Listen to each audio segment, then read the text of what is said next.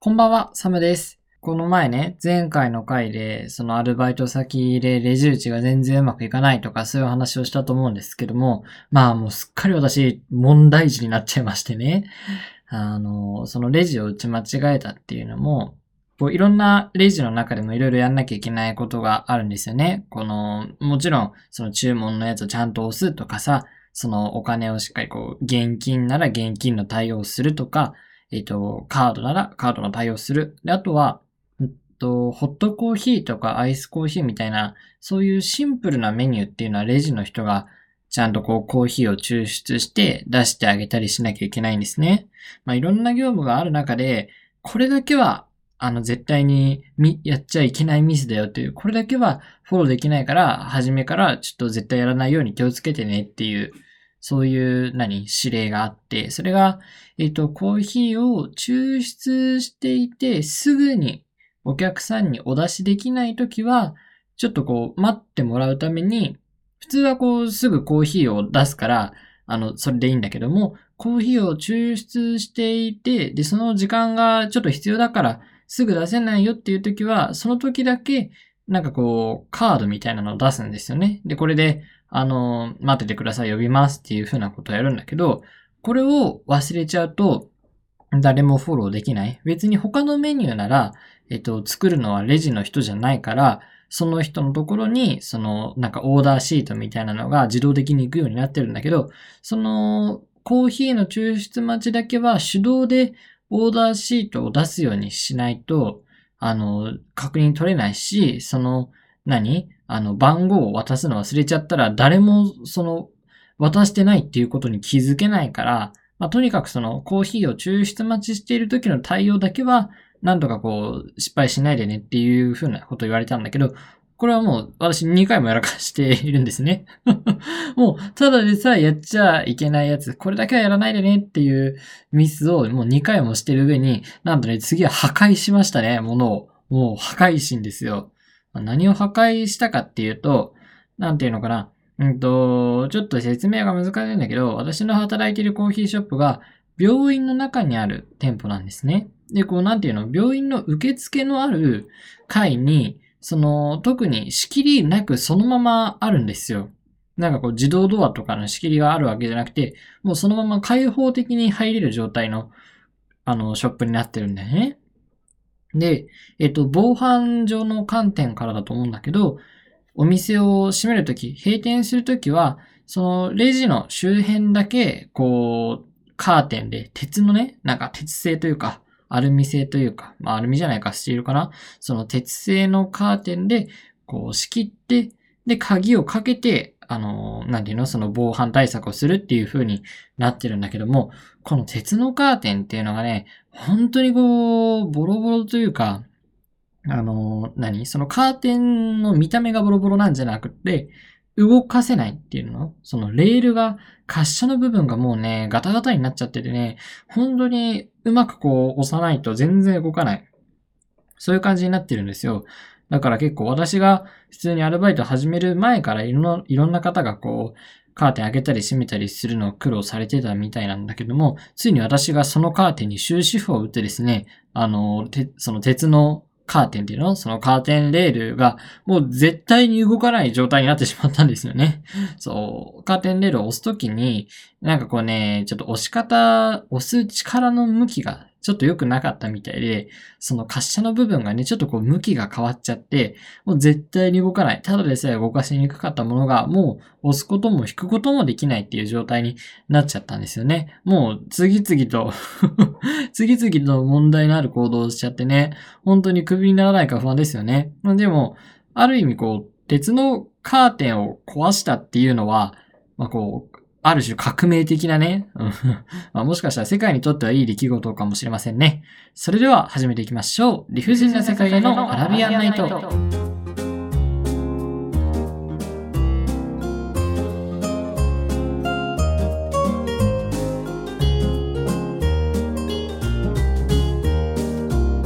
こんばんは。私があなたのシェヘラザード、サムです。今日もこの現代社会と戦い続けるあなたに、不条理な出来事に折り合いをつけられないあなたに送るフリートークポッドキャスト、理不尽な世界へのアラビアンナイト。本日は第79夜でございます。社会に出る直前に休学した大学生が中二病スピリッツ全開で日常の理不尽を嘆きながらあなたの精神と時間の空白に落書きしていきますっていうところでね、ちょっとあんまりね あの、鉄のカーテンとかそういう、ちょっと政治的なことはあまり言うのは良くないですね。はい。っていうわけで、もう年末というか、残り今年も1ヶ月というところで、皆さんどうお過ごしですかね。私はもう、な、なんというか 鬼のように早い1年だったかなっていうね。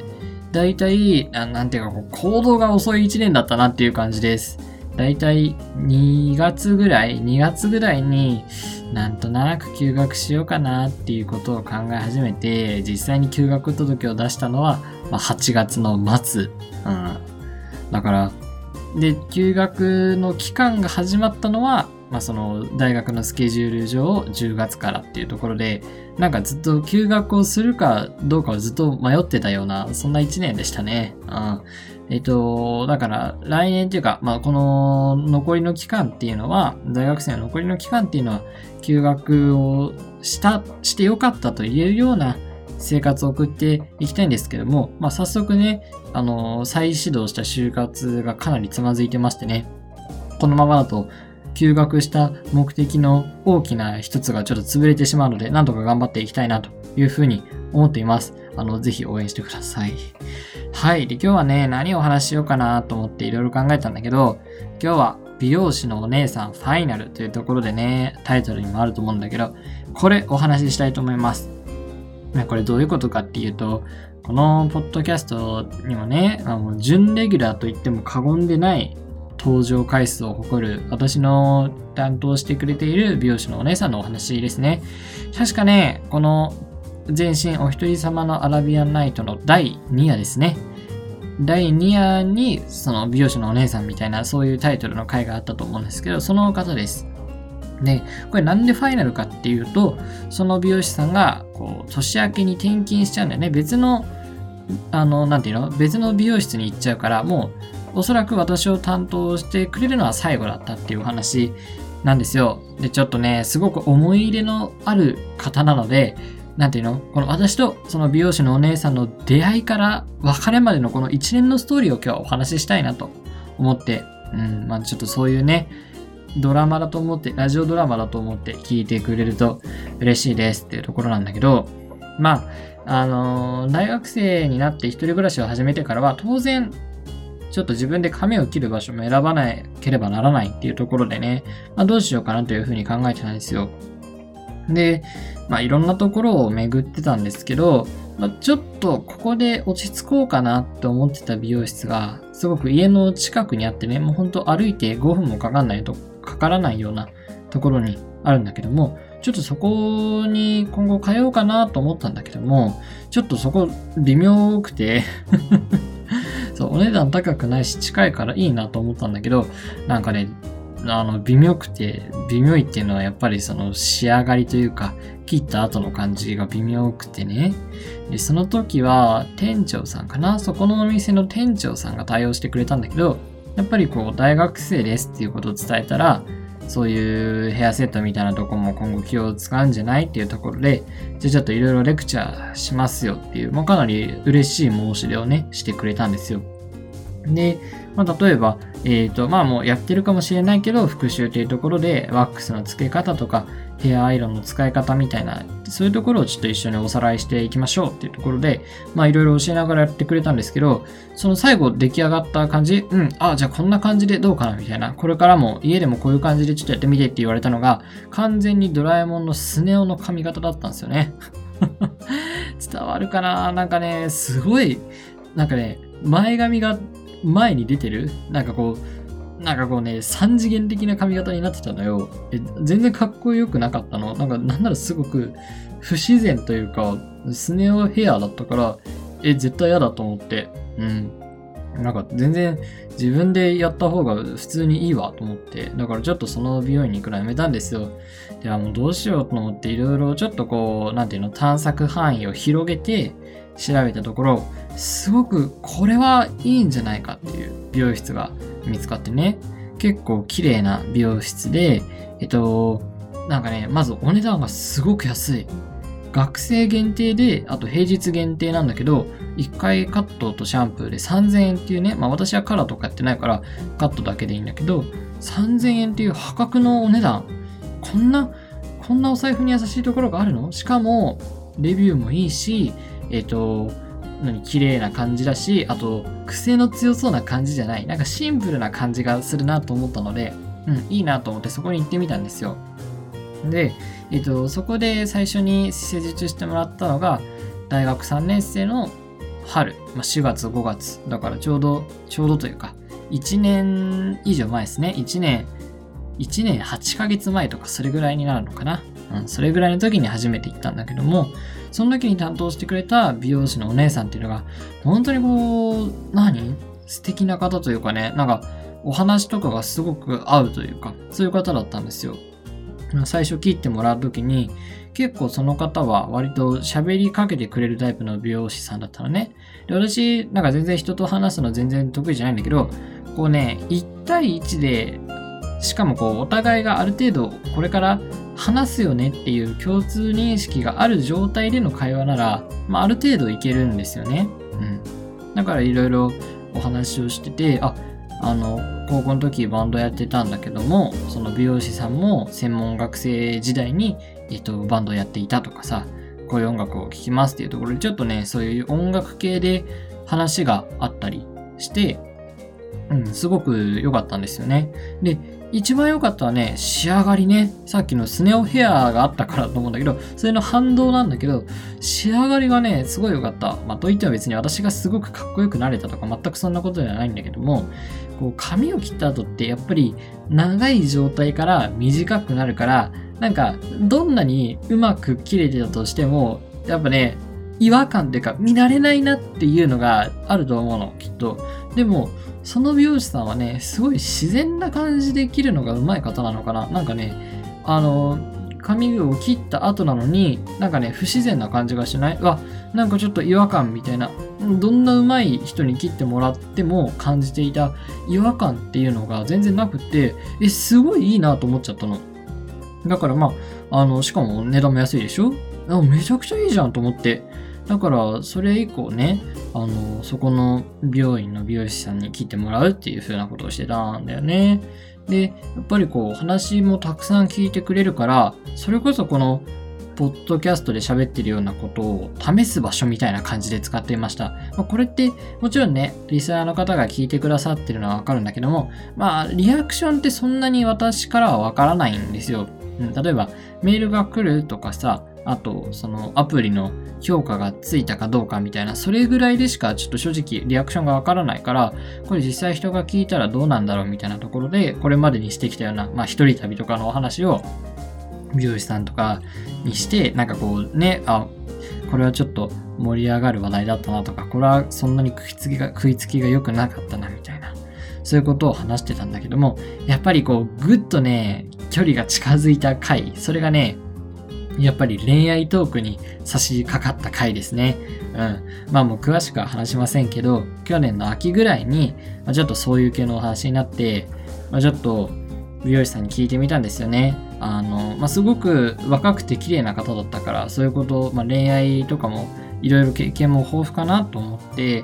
まあ、ちょっと尋ねてみたのが、まあ、これからちょっとね、近日、あの異性の方と食事をする機会があるんだけども、女性とお食事をする際にどういうことに気をつけたらいいですかっていうか、あの美容師さんならどういうことに気をつけてというか、どういうところを相手のどういうところを見ちゃいますかみたいなお話をしたんですよ。で、ちょっとこれってお互いのプライベートなところに一歩踏み込む会話じゃないですか。だから全然あの答えにくかったら答えてもらわなくて大丈夫だし、まあ、正直今後もずっとその話をしたいわけじゃないから、あちょっと試しに聞いてみたら、すごいノリノリだったのよ。あ恋愛トークがすごく好きな方だったんだけど、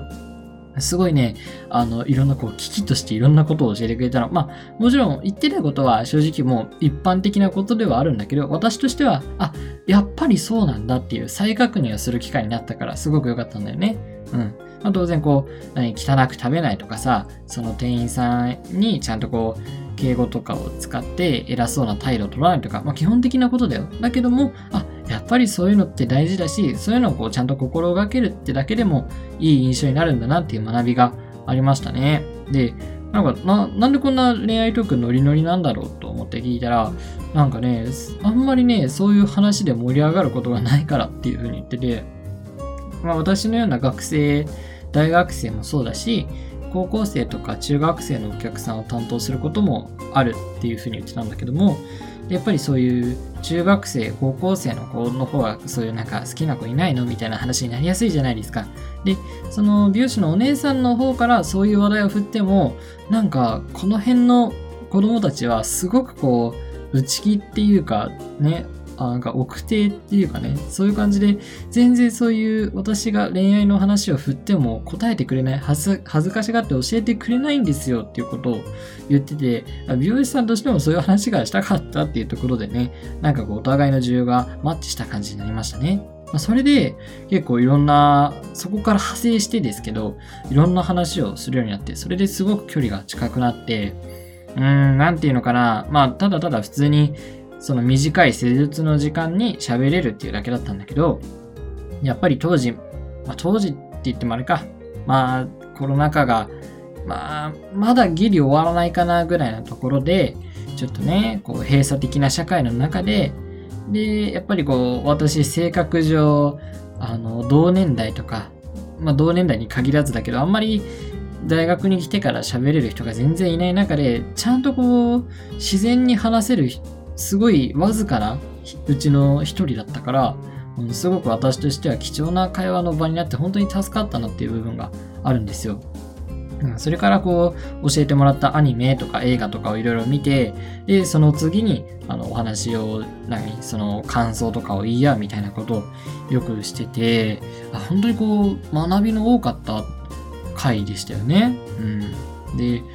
なんかねすごく自分的になんかいいなって思ったのが、それこそ、こう、じゃあどういう男の人が美容師さんいいんですかみたいなお話をした時に、まあ、特にこう、自分が美容師をやってるからこそ思うことがちょっとありますっていうようなことを言っててね。で、その一個が、なんかこう、年が下の人に教えを請うところ、うん、これがちゃんと素直にできてる人はいいなと思いますって言ってて。まあ、それというのも、うんと、美容師さんって、まあ、いろんな年齢の方がいるけども、例えばこう、店舗を移った時っていうのは、その店舗のルールとか、まあとはその店舗の、なんだ、その材料とかの、何そのカットする道具とかの置き場所とか、なんか掃除のルールとかが決まってるわけじゃないですか。で、そういうのって年齢じゃなくて、そのお店に長くいた人の方が分かってることだから、例えば30歳で新しく店舗に来た人が、まあ、26歳の人にそういったルールとかを教えてもらうこともあると。そういうのをちゃんと素直に聞けるかっていうところとか、あとはそうじゃなくて、やっぱり美容師さんってこう専門の職業だから、どうしてもうまさとかセンスが割とね、あの差があると。で、そういった時に自分よりも上手な年下の人にちゃんとこう教えてちょっと教えてよみたいに言えるかみたいなね、変なプライドを持たずに、これってなんかすごく大事だと思いますって言ってて、結構、まあ、美容師さんみんなおしゃれでかっこいい人も多いんだけども、でもなんかそういう、何、年下の人に素直に聞けない男の人っていうのは正直すごいなんか残念な感じがするから、なんかこれは私すごい気にするなっていうこと言ってて、あ、なるほど。これは大事にしなきゃなっていうふうに思いましたね。現に私、すごく今、アルバイト先で大学4年生ですけど、全然学年下の人にめっちゃ敬語使ってますしね。あとは、なんていうの？その職業っていうところで言うともう一個あって、例えば、同じ職業、同じ職業の人の方がお付き合いとかしやすいって言うじゃないですか。それは当然、なんだ、そのお休みの日の被る位置とかね、特に美容師さんみたいな職業って、土日休みではなくって、こうお店の定休日とかにお休みをする、まあ、平日休みだったりすることがあるから、それこそ会社勤めの人とはちょっとこう、お休みがずれちゃうみたいなね。あとは職業のお仕事の内容が全然こうお互いに分からなくて、なんか話がうまく進まないみたいなそういうのがあるから同じ職業だとまあいいよねって部分もあるけど逆にそのお姉さんはあんまり同じ職業の人とお付き合いしたくないって言ってて、まあ、それどういうことかっていうと、生地ね、お互いの職務が分かってると、なんか、すごい、あ、この人のお仕事のそういうところを適当にやるんだみたいなのが分かっちゃって嫌だみたいな。うん。それこそ、なんかその男の美容師さんと話した時も、あ、なんか話してるうちに、あ、この人仕事丁寧だと思ってたけど、その辺適当にやってるんだとか、あ、この辺正直全然自分の気持ちとか、何気持ちを強く持たずに適当にやっちゃってるんだみたいなのが分かることがすごく多くて、正直残念に思う機会が多いと。でもまあ別の職業だったらあんまりわかんないんだから、正直そんなね、お話の中で読み取ったりみたいなことがあの特にないからそっちの方がいいって言ってて、ああ、そう、そうなのね、と思って。まあいろいろあるんだなっていうところをまず学びましたよね。なんかすごくね、実体験っていう感じでよかったですね。うん。で、なんていうのかね、まあそういう美容師さんとの、まあ、恋愛のお話も良かったっていうのもあるんだけどね、私すごいこの方のいいなって思ったのが、そのさっきのお仕事を真面目にやってるみたいな話とつながるところもあるんだけど、すごいね、なんかね、楽しそうに働くというか、なんていうの？うん、すごいね、お仕事をしていて苦痛そうな感じが全くしないっていうところ、まあもちろん大変とか忙しいはあると思うよ。でも、なんか苦しいなとか嫌だなと思ってやってるような様子が全くないところがすごくいいなと思ったんですよ。うん。まあ、まず、えっ、ー、と、その方は、なんとなくこう、高校生とかの頃に美容に興味があって、まあ、美容師の専門学校、まあ、美容系かな？美容系の専門学校に行って、その後、まあ、美容師としてのキャリアを歩むことになったっていうふうに言ってたんだけども、まあ、やっぱりそこって、なんていうの？美容に興味があるから美容師になったって、もう全然わかりやすいじゃないですか。で、すごくこう、何？その自分の考えと直結してていいなと思ったし、で、当然、まあ、身なりとかもおしゃれで綺麗な感じがするし、それで、その、さっきの男の人に思ってたみたいなのと対比で、おそらくその方は逆に言えば、結構いろんな一つ一つの仕事を真面目にやってる感じがしますよね。うん。だから、そういうところすごくいいなと思ったんですよ。ちゃんと自分の気持ちとか、意思とかに従って働いていて、でちゃんとこう職務も全うしてるっていう、すごくね、素敵な方だなっていうふうに思ったのよ。うん。なんとなく大学で、そのさっきのコロナの話もあったけど、なんかこう、人と話せないなとか、あとは、ちょっと人間不信とまでは言わないんだけども、なんかこう、働いてる人の話を聞いてて、なんか、え、なんかそんな、そんな感じで働いてるのとかさ、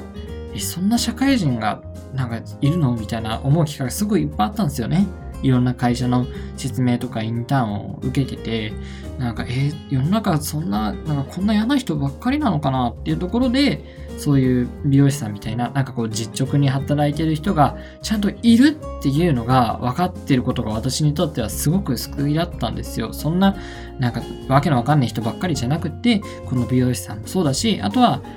まあ何回か前で話した喫茶店員さんもそうだし、私がたまに飲みに行く神田のバーのね、マスターさんもすごくこう、お仕事に対してちゃんと真摯に向き合って、自分の意思っていうか自分の気持ちにちゃんと従って働けてるって、まあ、すごいかっこいいなっていうか、いいなって思えたんですよね。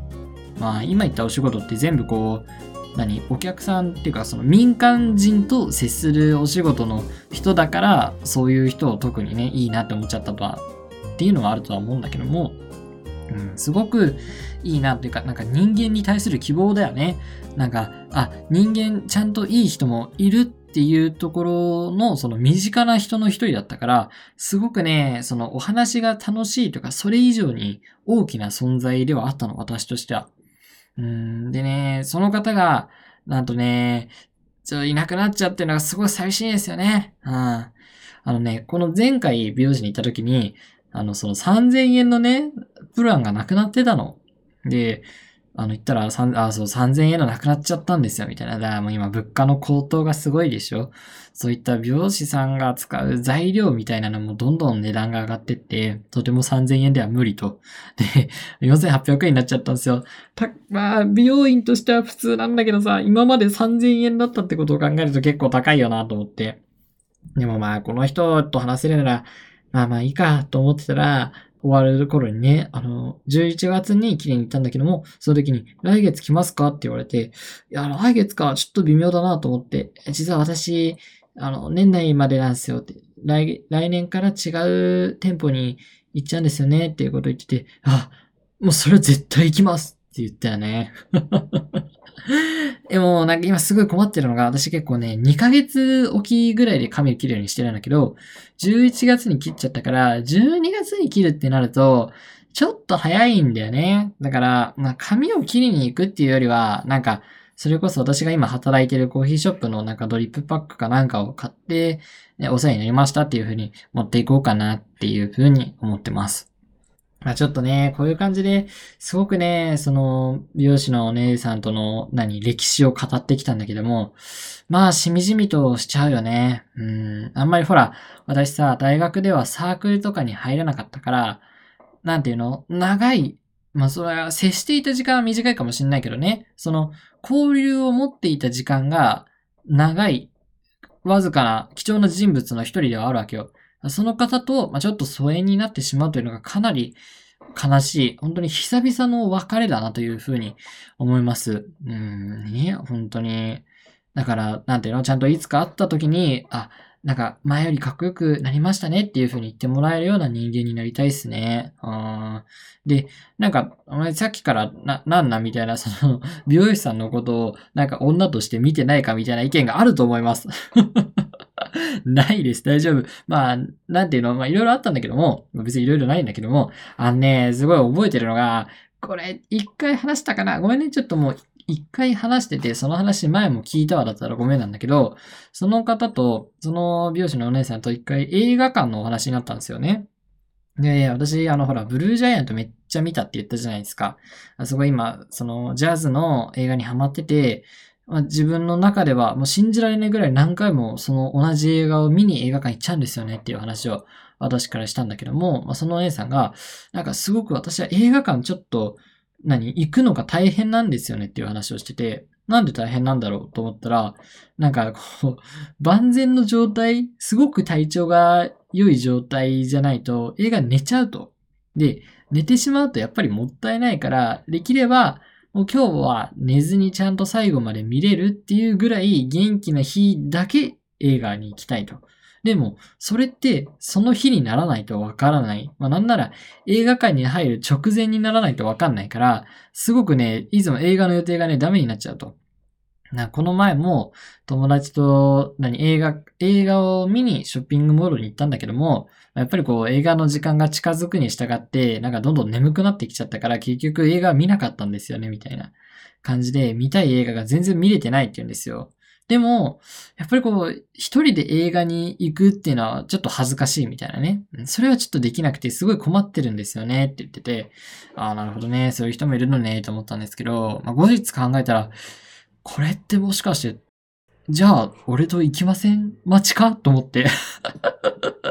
え、これもしかして、じゃあ俺と行きましょうよって言われるの待ちかな？と思ったんですけど、まあ、全然そういえば、あの、同じ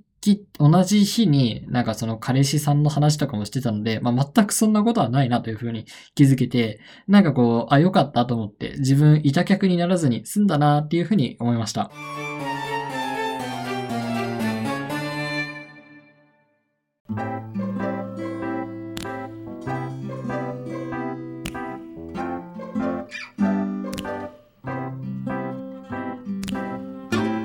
理不尽な世界へのアラビアンナイト、そろそろお別れのお時間です。っていうことでね、あの、はい、いろいろすいません。やっぱあれだね、あの、話しててすごく思ったのが、もう空気がさ、どんどんと乾燥してきているじゃない。今だいたいね、30分ぐらい話しているんだけども、も喉がバリ乾くね。うん、ちょっと今後は途中で、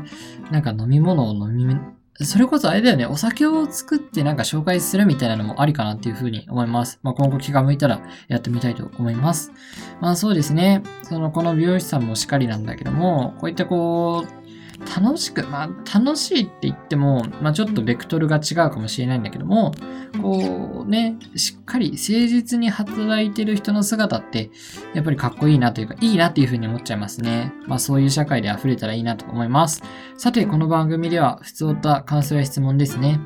いやコーナーメールを募集しております。概要欄に掲載している Google フォームからぜひ送ってくださいね。X もやっています。番組アカウントのフォロー、ハッシュタグ理不尽、理不尽はカタカナです。での感想ツイートよろしくお願いします。それと、今お聞きのポッドキャストサービスから番組をフォローしていただけると嬉しいです。はい、この番組のフォローのところなんだけども、最近はこう、ね、それこそ Apple Podcast とか Spotify とかそれだけじゃなくって、まあ、他のね、ポッドキャストサービス、Google Podcast とかさ、そういういろんなポッドキャストのプラットフォームからフォローしてくださってる人がちょっとずつね、増えてきて私としても大変嬉しいなと思っております。これからも配信頑張っていくので、どうぞ、あの今後ともね、お聞きいただけると嬉しいです。次回のお話は、今宵のものよりもっと心躍りましょう。それでは、良い夢を。おやすみなさい